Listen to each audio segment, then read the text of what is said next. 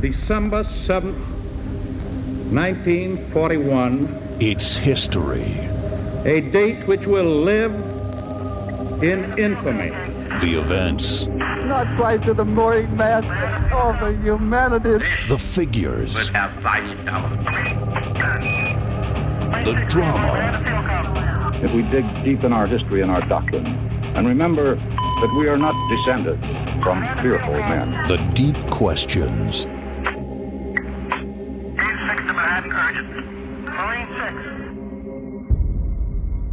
It's hardcore history. What is it that we all find, or so many of us find, fascinating about the Nazis? Not just the Nazis, but Adolf Hitler and the Nazis? Let me tell you why this question pops into my head, and I'm thinking about it so much right now.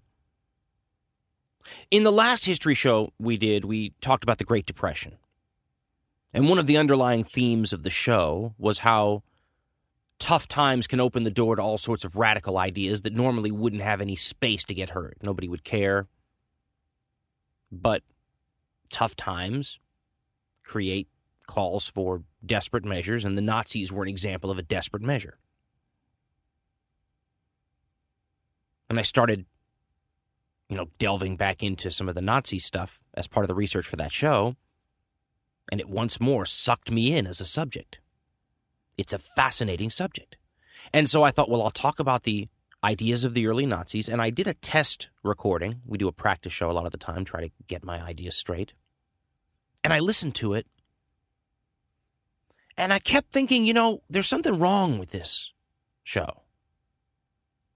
And when I broke it down, I figured out what was wrong with it is it sounds like I'm somehow an admirer of the Nazis or Adolf Hitler.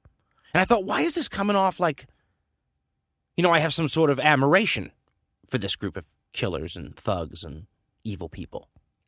And as I analyzed the program, I realized that the reason it sounded that way was because how amazed I was during the whole program by what these people were able to accomplish and achieve. How improbable their rise to power was, and how amazingly quick everything took hold. If you could detach yourself from the horrificness of what happened, it's an amazing historical tale. And you can get caught up in that you know, talk about, wow, wasn't this improbable? Boy, wasn't that amazing? Can you believe, you know, Hitler's luck here? And then listen to it as a whole and go, wow, that doesn't sound right. It doesn't sound right because there's no context. And the context is that all this amazing, unbelievable, fascinating stuff that happened culminated in the deaths of millions and millions and millions of people. And we talk about the Jews and the Holocaust, which is deserving of its own show down the road. I still don't think, even with all the media attention over the years, that the horrificness of that has really been brought out.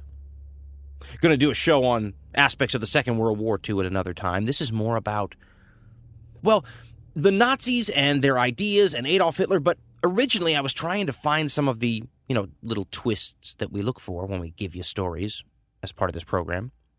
And by the way, as usual, we encourage you, if this excites or interests you, to go get a book. Go online, flesh out what we tell you a little bit more. We hit the highlights.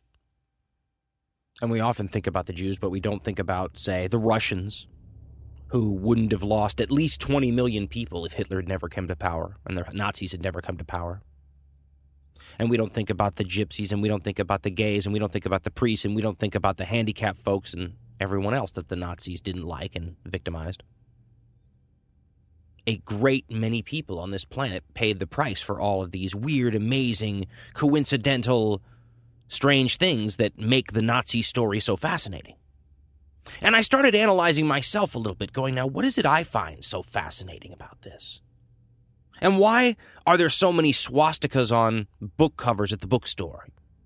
You know, the publishers will tell you that you can expect a 10 to 20% boost in your sales if you have a swastika on your cover.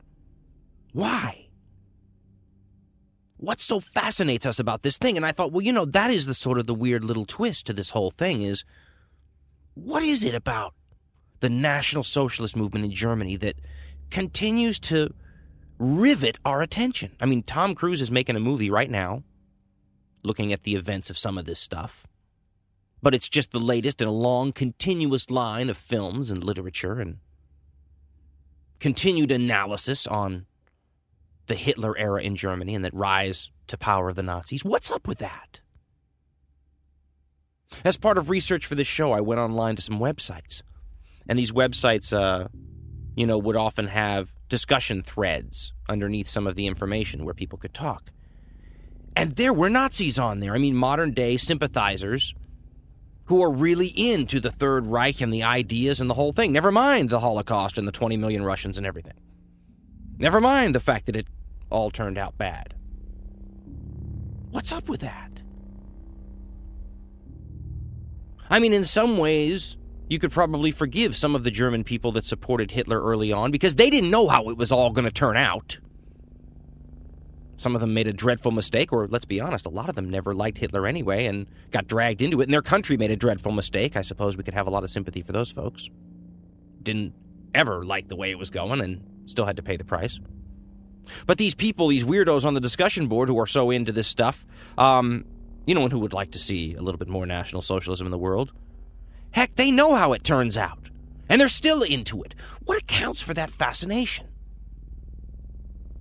Seemingly doesn't make any sense, does it? And you know, there's something else going on too.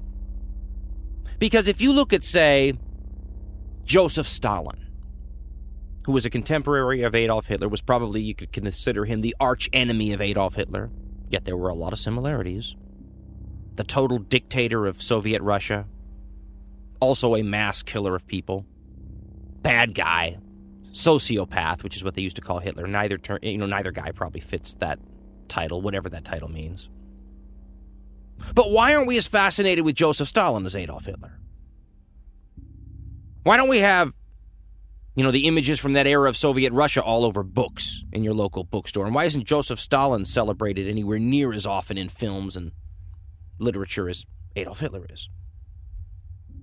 Well, I think if you listen to a Joseph Stalin speech, you might get your first clue.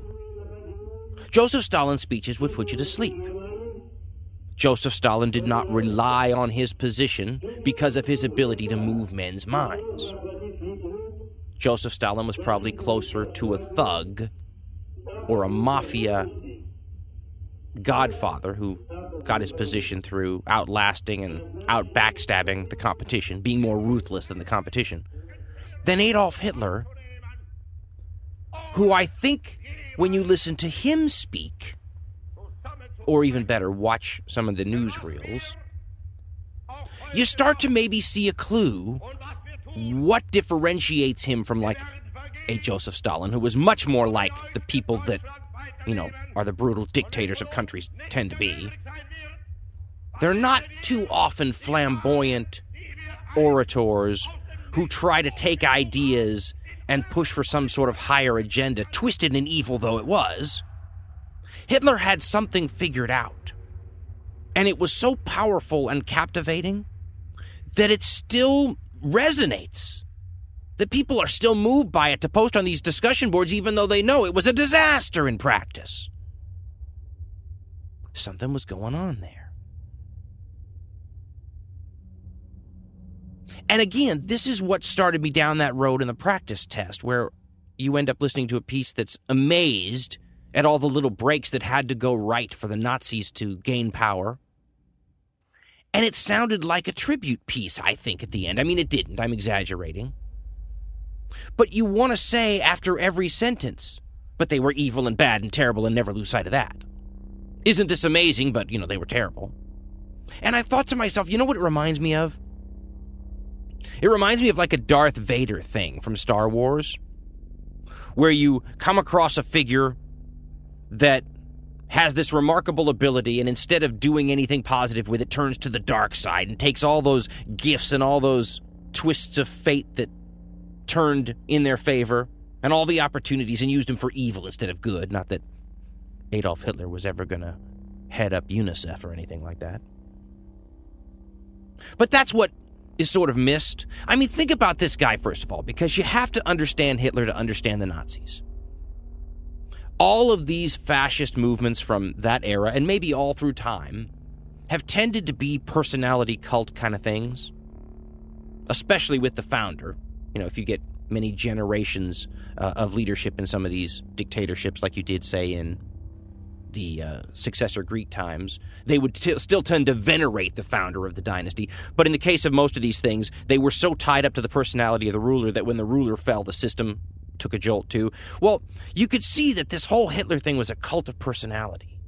And he was attracting attention to himself. And you say to yourself, wow, this guy's a powerhouse. Where did he come from?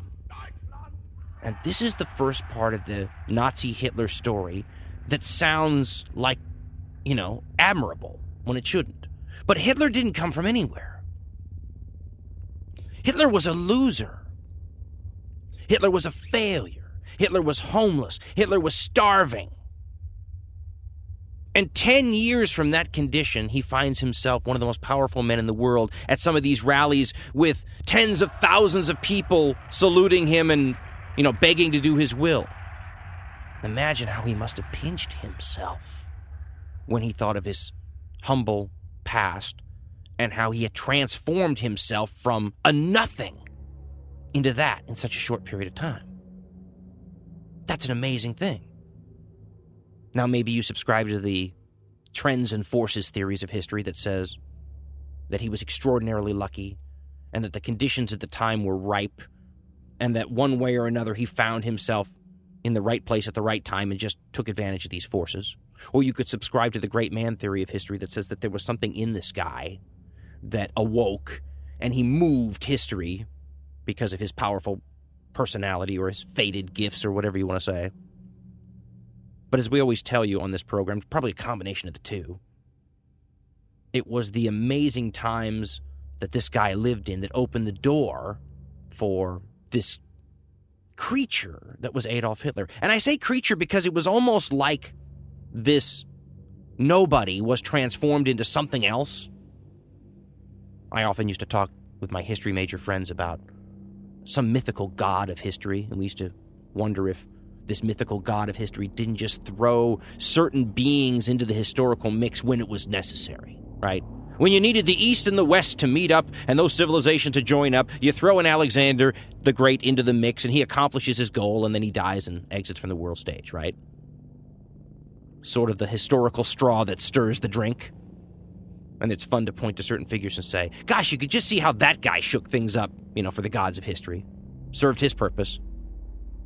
Well, Adolf Hitler was this nobody born in Austria. I think his father was a customs official.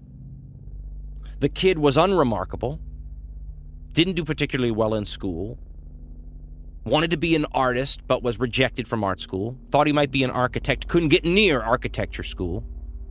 When he left his parents' house as a young man and went to Vienna, which is a very cosmopolitan city in the Austro Hungarian Empire before the First World War, he ended up becoming a vagabond. That was the term of the day. What we would say today is homeless. And living in uh, homeless shelters or on the streets. He writes in his book Mein Kampf which means my fight or my struggle, of going to bed hungry all the time. He would try to survive by painting watercolors that would be sold to shops who would put them in frames when you were trying to sell the frames, you know, the default photo at the frame shop.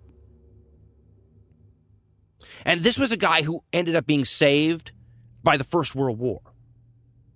Think about that for a minute. That's a little strange, isn't it? Saved by the First World War. Because the First World War put him in a position for the first time in his adult life to have a regular place to sleep, warm bed, regular hot meals, and a place to belong. He had some, you know, comrades in his unit. And he ended up joining a Bavarian unit, which was a big deal to him. Got in the German army instead of fighting for the Austrian army. Because he soured on his home country a bit. And we'll get into this in a minute, but it's a pivotal thing, just like the First World War is a pivotal thing in the transformation of Hitler from this nobody to somebody who was almost possessed, like the god of history sent down some demon because he needed an Adolf Hitler, because the world was, well, ripe for an overhaul, and maybe you needed some instruments to help you overhaul it. Let me tell you what I'm talking about. We told you in a show a while ago about how upsetting to the world the First World War was. It's truly still the most transformative event of our lives. And today we are still living with the echoes, the ripples of that, you know, upturning of the old order. And if the ripples are still as strong as they are now, and we can still feel them like this, imagine how strong those ripples were right after the event. You know, if the world was turned upside down, imagine what it was like while it was turning. And this is where the Adolf Hitler that became this demon monster that raged through history, you know, destroying everything he touched, um, that's where he was born. That vagabond in Vienna wasn't the same guy. That kid growing up wasn't the same guy. As a matter of fact, from everything you read, it wasn't he wasn't even a particularly anti-Semitic person. The Adolf Hitler that took over Germany was born in 1918. And he was a powerful figure from the minute he was born. It's you know, it is like something out of The Exorcist. This person was taken over, and from 1918 to 1945 was the person we know as Adolf Hitler. And as far as you can tell, if you wanted to read his book, and this is another amazing thing about the man, is that, you know, Adolf Hitler was probably a medieval figure. He probably belonged in medieval times or ancient times. I'm not sure anyone would have looked twice at the guy if he had been a Mongol Khan, for example. The Mongols were fond of wiping out whole peoples, leaving literally mountains of skulls behind.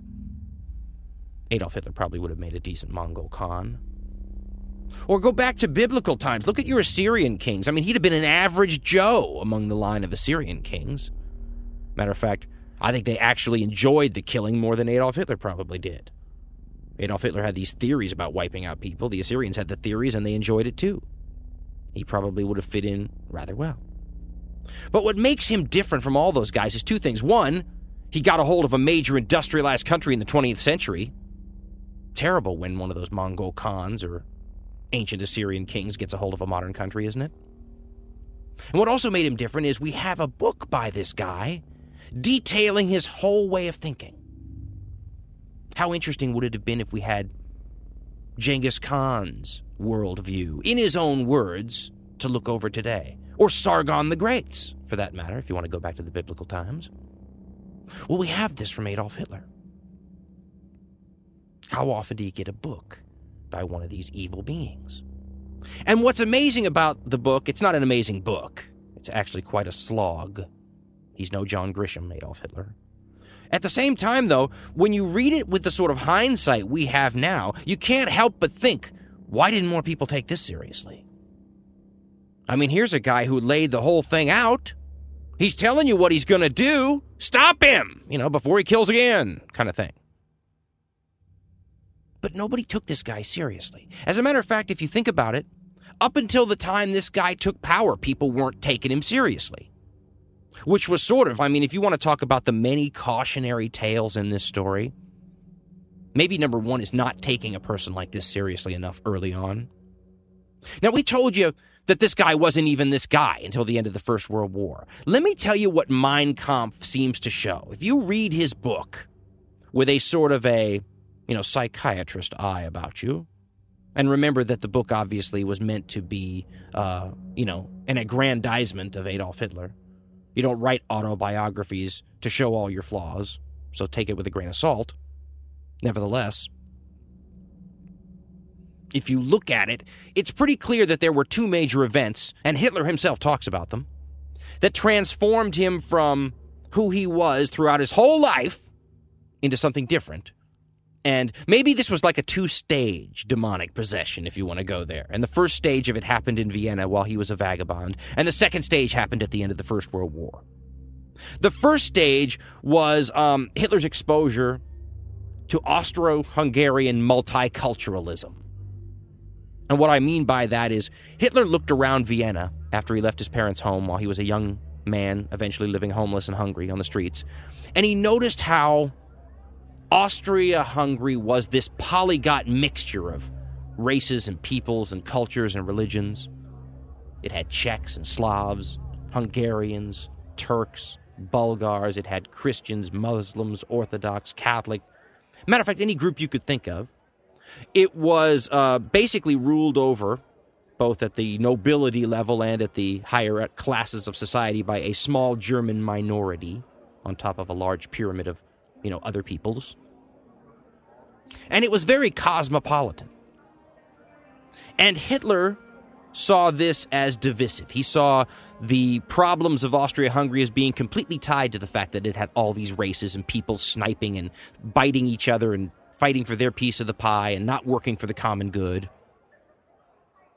And he had more distaste for one of these people than any others. He didn't like any of them, but his least favorite were the Jews. And one of the things you get from reading Mein Kampf is he seems to hate the Jews the most for a couple of reasons. One, because they have no state of their own.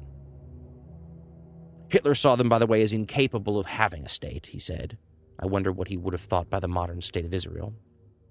But at least he gave credit to the people like the Bulgars, because there was a Bulgaria. And, uh, you know, even the Gypsies, who he didn't like, had a Romania in his mind. But the Jews had no country of their own, so they latched onto other people's countries in his mind. And then they tried to control the people and they got control of finances. And he had all these stereotypes about the cunning Jew and the money hungry Jew and the parasitic Jew. You read his writings. And Hitler saw Judaism all over the place, as a lot of anti Semites do. Certainly, he saw the capitalistic democratic West with its parliamentary governments as being completely controlled by you know, the big centers of finances and the bankers. And to Hitler, that meant Jews. But the rising power of this idea called communism that had been gaining steam all through the late 1800s, Hitler saw that as Jewish too. In his mind, Karl Marx, who wrote some of the early works, was Jewish. A lot of the big thinkers in the communist movement and the leaders were Jewish. And in Hitler's mind, this was another Jewish movement. But he hadn't quite gotten as angry yet at Bolshevism as he would. Because that's the second step that Hitler takes in his demonic possession. Stage two, I guess you could say. Because, as we said, when Hitler got to the First World War, it was actually an improvement of his life compared to what Vienna was like for him. And he got in the German army, and in Mein Kampf, he actually writes about the First World War days with fondness. How bad does your life have to be where the First World War is an improvement of your conditions. And Hitler wasn't a guy who was outside of the action either. He wasn't some rear echelon guy. He was wounded twice. He apparently was a decent soldier. I don't think he stood out as particularly great, but he did his duty and, uh, as I said, was wounded twice. As a matter of fact, when Hitler got the news that the fighting was going to stop, November 11th, 1918 is when the armistice took effect. He was actually in a field hospital recovering from being gassed. And he'd been blinded. And he writes in Mein Kampf, and there are other books which detail this as well. You can always go, by the way, to the website, and we put the show notes up. And if we talk about a book, we'll put it up there. We'll also put up some of the other ones we used for uh, research. But everybody seems to agree that when Hitler got the news that the war ended, it was some sort of a transformative experience. And let's explain that a little bit. Because Unlike the Second World War, which there were a couple of years where the Germans were being ground down, and there was lots of time to get used to the idea of defeat. And not just that, when the war ended, there were, you know, Allied troops all over Germany. There was no real way to kid yourself about who won the war. The First World War didn't end like that. The First World War had been a very near run thing, to quote the Duke of Wellington about Waterloo. And the Germans not only could have won it, but had come close recently. There was something called the Kaiserschlacht. It was one of the last offensives of the war by Germany in 1918. What had happened was the Soviet Union had been proclaimed in the east. Russia had fallen. Remember, they went into the First World War led by czars and a royal family. The royal family did not survive the war. The war so traumatized Russia that the czars fell. The Bolsheviks ended up taking over, and by the end of the First World War were firmly ensconced in power in what was now called the Soviet Union. And it's funny because the Germans actually had a role in helping get the Soviet Union created, anything they could do to destabilize their eastern enemy, they sent Vladimir Lenin, one of the main Bolsheviks, uh, back from exile on a train paid for with you know German money, uh, back to Russia because the Germans figured it would help mess up Russia's war effort, and it did.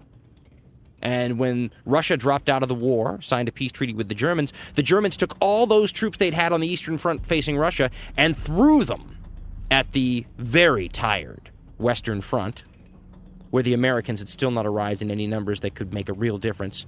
And the Germans were throwing all of their last hopes into this giant series of battles that's been called the Kaiserschlacht. And so, when the armistice happened on November 11th, 1918, the Germans had sort of collapsed recently, I guess you could say. The army fell apart rapidly at the end.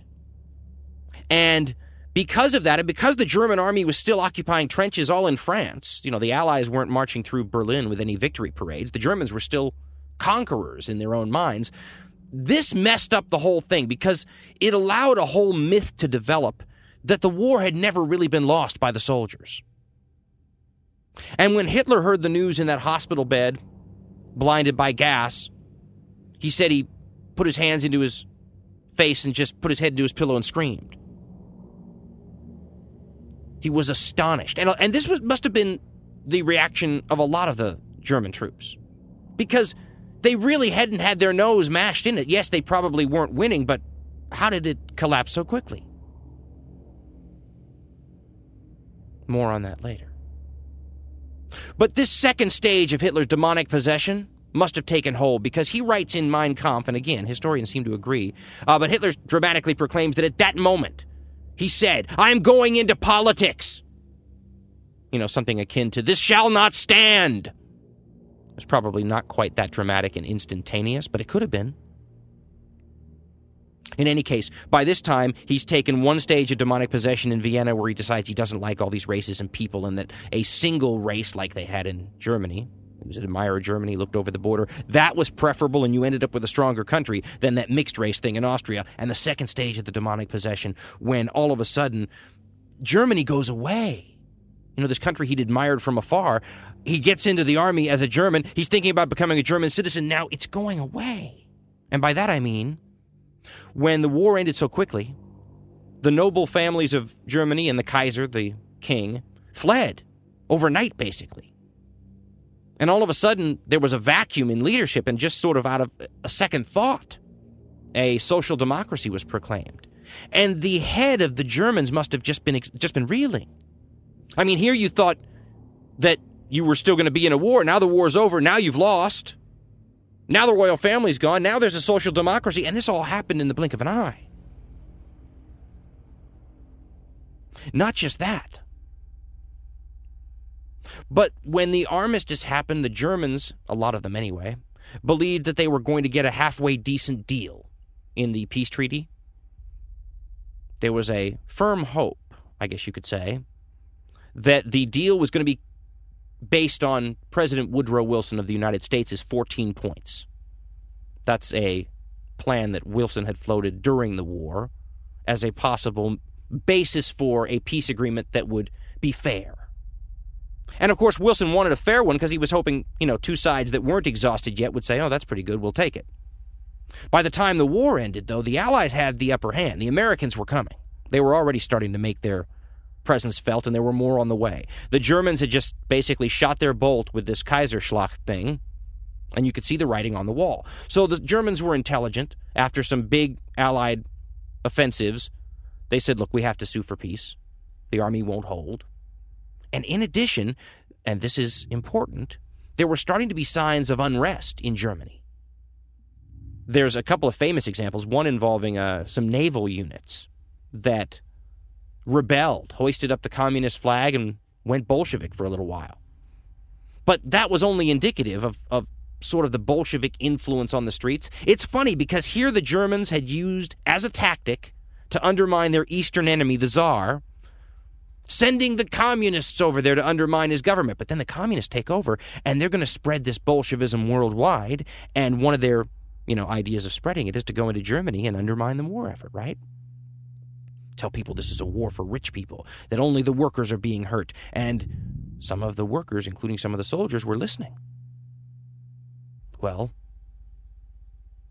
the generals who were in charge of Germany said it's time for peace. The Kaiser fled. A social democracy was proclaimed. And by the time the peace treaty was hashed out, it was almost a year later. And by this time, Germany was in chaos. Its forces were basically demobilized, and the Allies were still strong, stronger than ever. They still had a blockade on Germany, a naval blockade. The Germans were in no position to barter anymore. And the Allies knew this. And the Germans were saddled with a peace treaty that was so harsh that many people at the time said it was a recipe for another world war. This was not something that people even needed hindsight to see. The treaty was so hard on the Germans that observers at the time said, You've just signed your contract for another one. And it must be said that the French bear the lion's share of responsibility for this. The French wanted a hard treaty. They didn't want Wilson's 14 points and a magnanimous victory. They had paid a terrible price in this war, a terrible, terrible price. Millions of dead. The destruction of some of the best parts of France. And if you don't believe it, some of it is still off limits today, ladies and gentlemen. Still so covered with shells, thousands of them in the soil, coming up every year, that it is still something that kills Frenchmen. And the French wanted Germany put in a place where they could never do this to France again. And it wasn't an idle thought, even that, because the Germans had come in 1871 and 1870 in the Franco Prussian War and completely taken over France and defeated them. The way the French saw this, this was going to be an every 30 or 40 year thing if something wasn't done. And so something was done. But this is one of the cautionary tales, maybe, of the whole, you know, story here is how something can do exactly the opposite of what it's designed to do. Because the Treaty of Versailles, as the main one came to be called, did a couple of things. And everything that it did ended up playing into the hands of an Adolf Hitler, who, of course, ended up making everybody pay an even more terrible price. So one must question whether history might not have been much better served by a much easier treaty than the Versailles Treaty. But here's what it did in the main the main thing the treaty did was, first of all, decide to make sure Germany was never going to be any sort of a power again. And it did this with a blunt force of a hammer and said, You're not going to have any more than a 100,000 man army. Now, that may sound like a lot of people, but in the First World War, the Germans had millions and millions and millions of soldiers. To say that you were cutting it down to a 100,000 was worse than a skeleton staff and ended up being a terrible thorn in the side of all those who wanted to see Germany stay out of another war. It should be noted, by the way, Hitler and his group were able to at times have millions of private soldiers under arms. They were called the uh, Brown Shirts or the Stormtroopers. Uh, the proper name was the SA, which in German was uh, short for Sturmabteilung, Sturmabteilung. And um, at times the Sturmabteilung numbered like two million guys. Well, normally it would be the German army that would counterbalance that, but the German army was abnormally limited to 100,000 people. That gave Hitler a heck of a lot of clout he wouldn't normally have. He couldn't be ignored by the government because he had many, many, many more soldiers than the government. I don't think the French were expecting this when they thought they were limiting Germany's ability to ever invade France again by keeping their army so small. In addition to that, the treaty imposed crushing reparations on the Germans, reparations that the Germans couldn't pay. And the French occupied the Rhineland, which was Germany's most industrialized, important industrial region. And that inhibited their ability to, you know, recover from the First World War as well. And also embittered them even more toward the French because there they were sitting in the Rhineland taking German money. As a matter of fact, the French were more insulated than a lot of other countries from the horrors and the terrible parts of the Great Depression because they were subsidized by all this German reparations money, even though reparations were stopped at a certain point. The point is that this Treaty of Versailles was the key to all of Hitler's successes coming to power. And the bitterness that it engendered in the German people was the well that Hitler tapped for support, and he knew how to use it.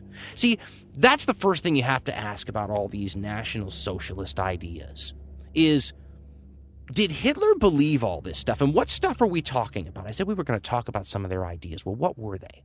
Well, obviously, Hitler had his whole multicultural thing going where he had a problem with races and peoples, and he specifically had a problem with the Jews. But Hitler ended up running across the Nazis in a strange way. And hey, he, and he had a little bit of a different philosophy than the other Nazis because in another one of those strange twists of history, when the war ended, as I said, Hitler was in a field hospital, blinded. He certainly must have worried uh, about what was going to happen to himself. He'd been a vagabond, homeless, starving before the war. Now the war's over. Was he just going to go back to being a loser? Well, he'd proclaimed in Mein Kampf that he'd decided to go into politics, but he didn't have any clear ideas right away.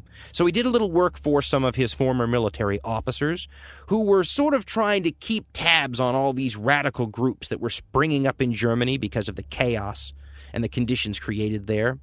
The Germans had a government now It was a social democracy called the Weimar Republic, but the vast majority of Germans loathed it.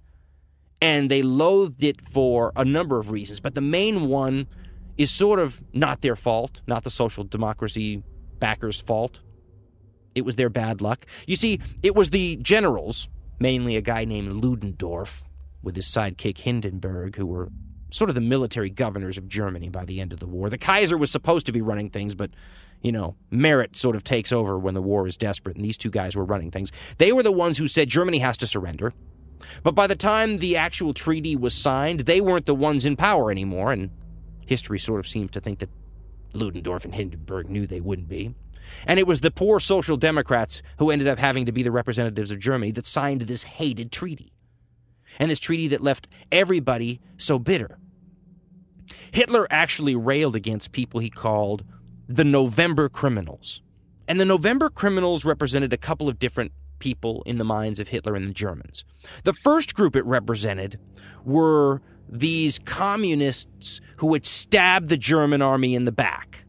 More on that in a second. The second group of people that the November criminals represented were the people that signed the hated Versailles Treaty and represented the Weimar Republic. In other words, even though the people who ran the government might change in Hitler's mind and in the minds of a lot of people who were susceptible to his message, the November criminals were anybody connected to the Weimar government, anybody connected to the signing of the hated treaty, and anybody connected to the surrender.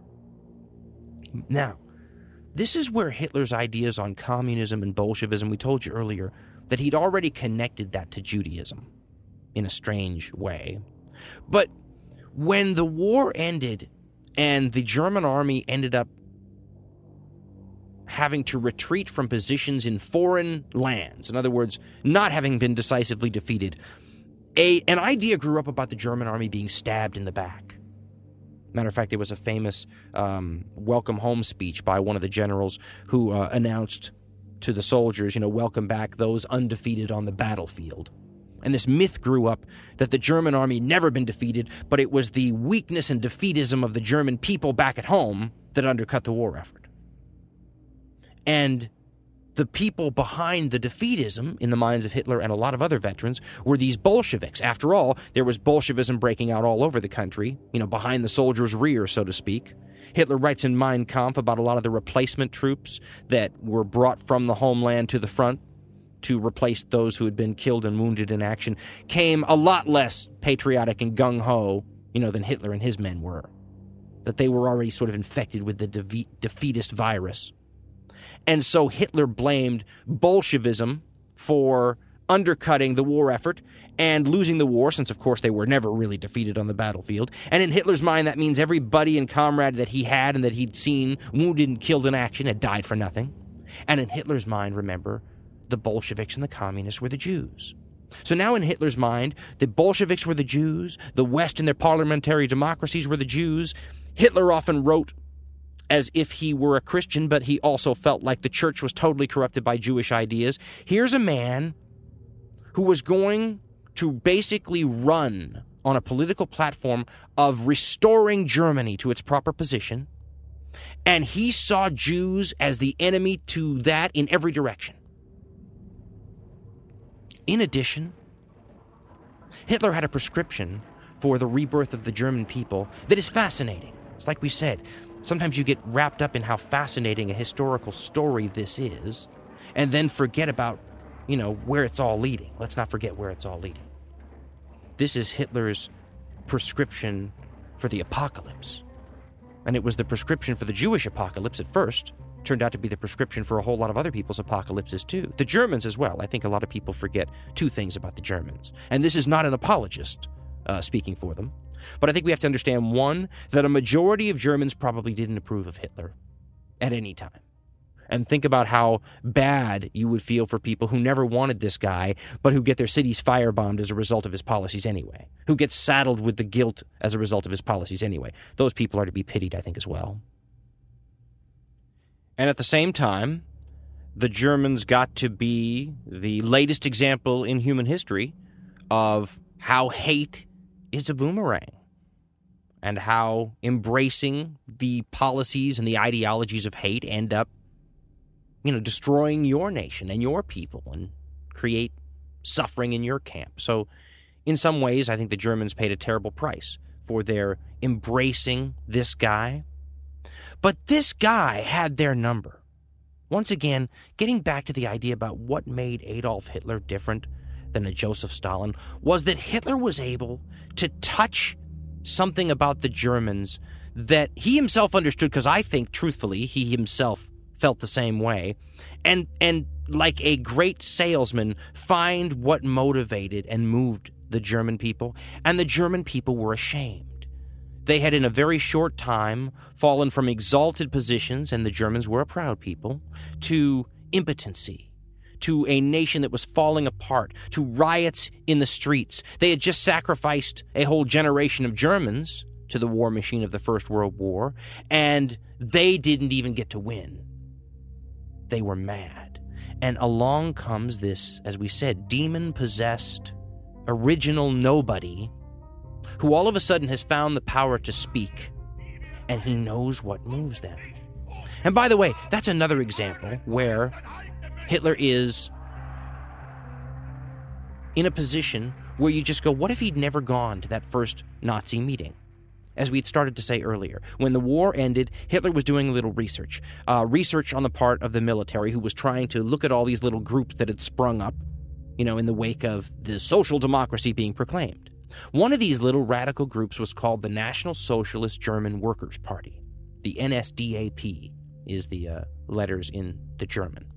And Hitler basically was in the back of a dusty old beer hall monitoring a very small group of people. I think it was like 8, 10, 12 people he was kind of taking notes for his superiors back at the military headquarters. And at the end of the meeting, one of these NSDAP guys uh, comes up to Hitler and shakes his hands warmly, Hitler wrote in Mein Kampf, and presses a pamphlet with the party's um, political platform on it, written on it. And Hitler writes in Mein Kampf that he went back to his uh, bed, his bunk, and read the platform and went back for another meeting. And long story short, decided to join the group. What a fateful moment that was, or many, many moments. I mean, at any time during the whole thing, what if the guy had never gone up to Hitler, shook his hand, and pressed the platform into it? What if Hitler's military superiors had sent him to another meeting instead?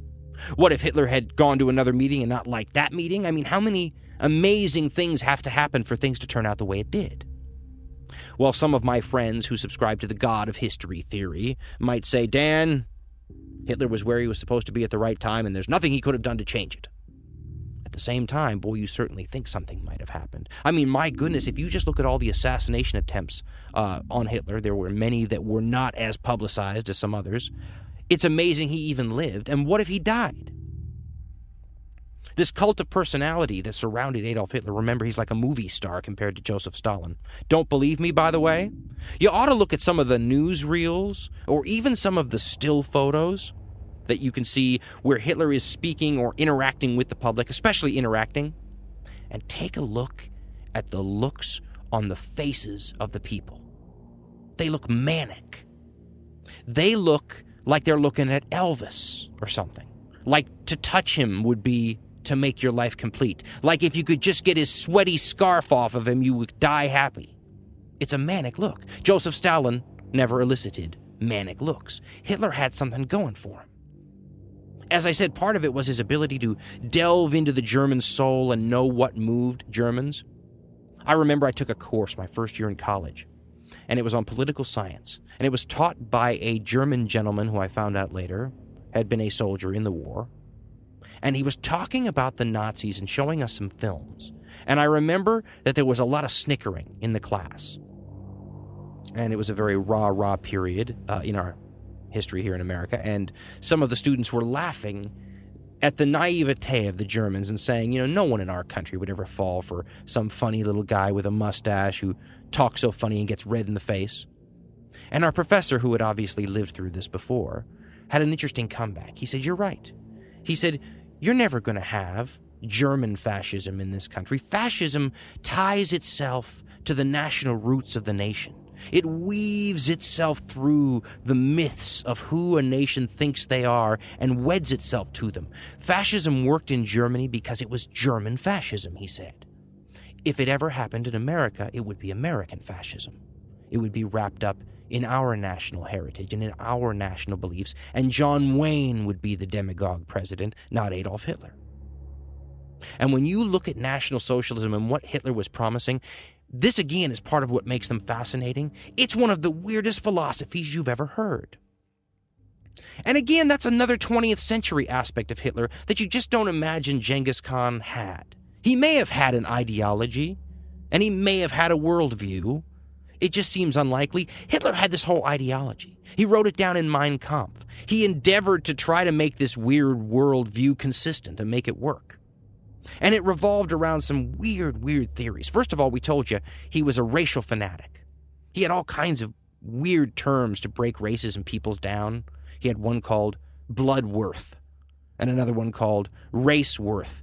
And basically, it boiled down to this Hitler believed that there were greater and lesser people just as there probably are, you know. Person A is more formidable than person B, at least in some ways. And then Hitler said, but also races are that way. You know, race A is more formidable than race B, and he ranked them.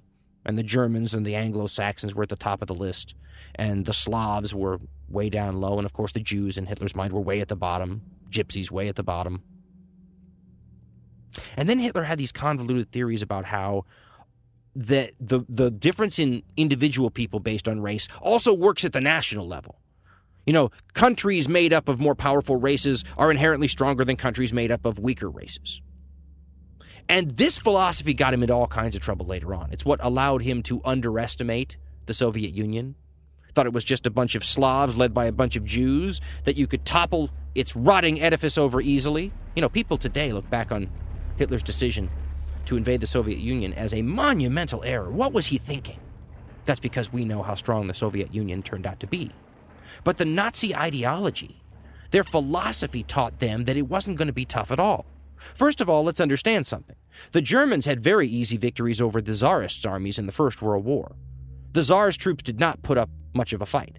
And in the Nazi ideology, the czars were infinitely superior leaders of a Russian state than, you know, in their minds, the Jewish Bolsheviks. So if Russia seemed easy in the First World War, wait till you saw what the Germans were going to do to them in the Second, must have been Hitler's thinking. That's one of the places that his whole racial idea was proven wrong. Because these Untermenschen, these Slavs, these people who Hitler killed at least 20 million of, let's remember how many of them paid the price for his racial theories, uh, stomped him good. And at the end of his life, Hitler was actually saying, well, things to the effect of, and remember, he was practically a crazy man by the end of his life. Things to the effect of, though, that the German people were getting what they deserved, that the stronger race won. And it shows you a little window into the world of Hitler's social Darwinism. The Nazis were this fascinating makeup of like 20th century cutting edge scientific ideas, some of which weren't scientific at all, but they passed for scientific. You know, the Nazi ideas on things like eugenics but also their connection to Germany's romantic past. I remember taking a class about, you know, from a famous teacher. It was I was very excited. Walked in, we were going to learn all about the Nazis. I sat in the front row, thought I was going to hear all this Nazi stuff, and the teacher sat down and started talking about the romantic movement in the late 1800s. talked about painters and opera composers and writers, and I was horrified. I did not understand the connection between learning about all this art and the most grotesque, horrific, brutal movement of the 20th century, which was already a brutal century. Turns out, though, that understanding that romantic idea, the noble savage, and all that, that takes you back to what Hitler thought. He was a product of that way of looking at things. As a matter of fact, one of the ideas Hitler used to preach was the virtue of emotionalism over rationalism. Sort of a follow your heart mentality and ignore the facts. Facts can be misleading, he used to say, or some variation of that. And the ideas that got this whole romantic idea of, you know, the, the pagan pre Christian German society, because to Hitler, who was a Christian, he saw the whole religion as being infused since its founding with Jewish ideas and Jewish thoughts, and it was corrupted by Jewishness as well.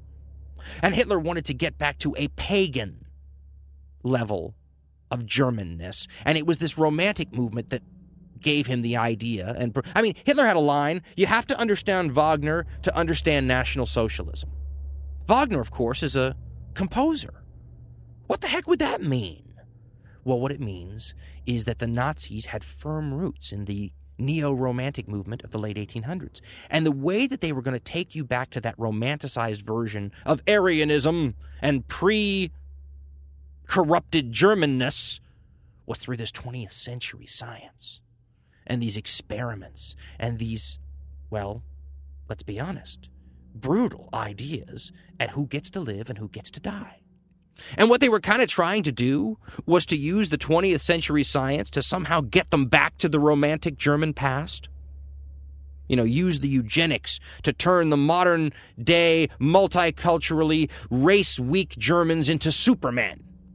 And if you think about it, it only takes a couple of generations to, you know, change people. Hitler started pairing up real tall, blonde, blue eyed men with real tall, blonde, blue eyed women right after he took power figured in a couple generations he's going to have a whole new group of people raised by selective breeding, sort of like you'd raise dogs.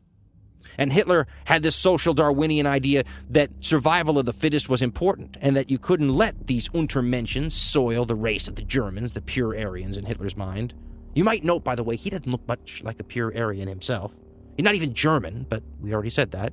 In any case, the Jews shouldn't be allowed to reproduce the physically disabled shouldn't be allowed to reproduce, the non Aryan shouldn't be allowed to reproduce. And in a couple generations, Hitler thought he was going to turn the race around, which is something that's interesting. I mean, if you're Adolf Hitler and your ideas are twisted from the very center, you know, your whole assumption is wrong, but then you try to base a whole logical argument off of that assumption. If you decided that the German people wanted and needed a rebirth, right? And that is what a lot of German people did want. That's what made them susceptible to his message. He was able to touch that in the German soul. And if you determine, though, that the problem that's inhibiting your country from getting this rebirth is genetic in nature, that you have a problem with the gene pool, what do you do to fix that? Well, that's what Hitler thought the problem was, and so in his mind, the solution was gene pool related. And one way you fixed it was by only having the best and the brightest mate together. The other way you fixed it was by not letting the non best and brightest mate.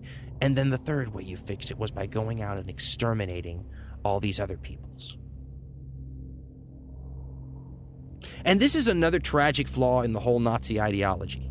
Because, in a funny way, the same way the Versailles Treaty was a tragic flaw in the end of the First World War and it led to the Second. The anti Semitism in Hitler's race based philosophies is the tragic flaw in the Third Reich.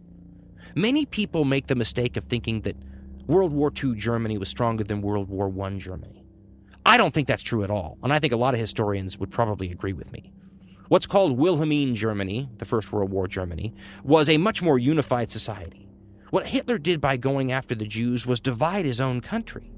The Jews fought for Germany in the First World War. They were patriotic Germans just like everyone else. You had a much stronger country. Don't believe me? Think about all of the talent business talent, intellectual talent. How about Albert Einstein as just one person who left Germany because of the Nazis, who didn't just not help the Germans, but who actively helped their enemies? By the way, Einstein's quoted as calling Nazism a psychic illness of the masses which, once again, if you go and look at the films of the Hitler rallies, that's what it looks like. Like he's totally captivated these people. At the end of the Second World War, when the early, early histories were being written, there was a real temptation to link Hitler sort of to a cult leader. You know, someone like a Jim Jones or a David Koresh. And I think it's the messianic way that Hitler was received by the audiences, you know, that look on their faces that made them think so. But, and by the way, that's something that makes me think that Adolf Hitler really believed his shtick and that it wasn't just some means to an end, that he wasn't a thug using this whole ideology of his as an excuse for power. Because if that were the case, don't you think that near the end of the war, when every effort was needed to defend Germany and protect your own hide, you wouldn't have tried to keep the trains rolling? The Holocaust would have just been ditched as something that was not useful anymore. No, but I think he believed his weird racial theories about the rebirth of Germany being tied to the gene pool. And again, that's what makes him fascinating, but also like Charles Manson on a national level. And maybe it's, you know, we human beings have a tendency to be fascinated by the grotesque sometimes, don't we? How many, what, what percentage of us would rubberneck at a traffic accident to get a better view? What percentage of us likes all those programs about serial killers or crime investigation, forensic science, all that stuff?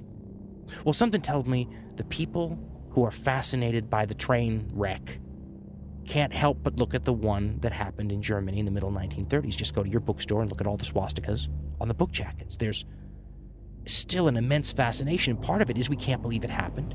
The other part of it is we can't believe human beings are capable of that kind of grotesqueness and that kind of cold, methodical wiping out of other human beings. And another part of it is that Hitler is so obviously a man from another time, so out of place. He's a Tamerlane, he's an Attila the Hun, he's a Sargon the Great.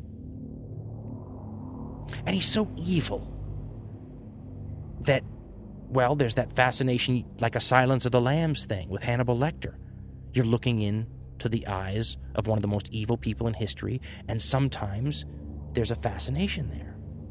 But let's remember that that's the fascination that led Germany over the cliff, led them to Armageddon. This man captured enough of the German soul and psyche by finding inside those people what made them tick. And it's probably because it was the same thing that made him tick. He touched that nerve that was so humiliated by the loss in the First World War and the Versailles Treaty. And he said, Support me and we will fix it. And fixing it won't be easy, but the people who got us here will pay. The November criminals will pay. The Jews will pay. The communists will pay. Those who held us down will pay. The French will pay. And people were ready to hear that. What will this period look like a thousand years from now? Will they look at the 12 year Third Reich and say that it was a period of complete insanity on the part of the German people? You know, a total anomaly? Or will they play the cause and effect game and say that had that Versailles Treaty not kept the knife in Germany, maybe the Germans would never have been susceptible to the message of this hater who took control of their country and showed them what the wages of hate on a national scale preached daily provide, and that is eternal shame when the whole reason he received any support from that country at all was because they were ashamed.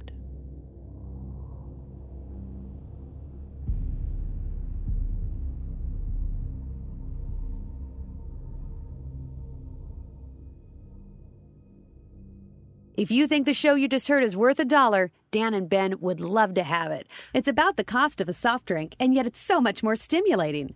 A buck a show. It's all we ask. Go to dancarlin.com for information on how to donate to the show. Don't forget to vote for Hardcore History on podcastalley.com.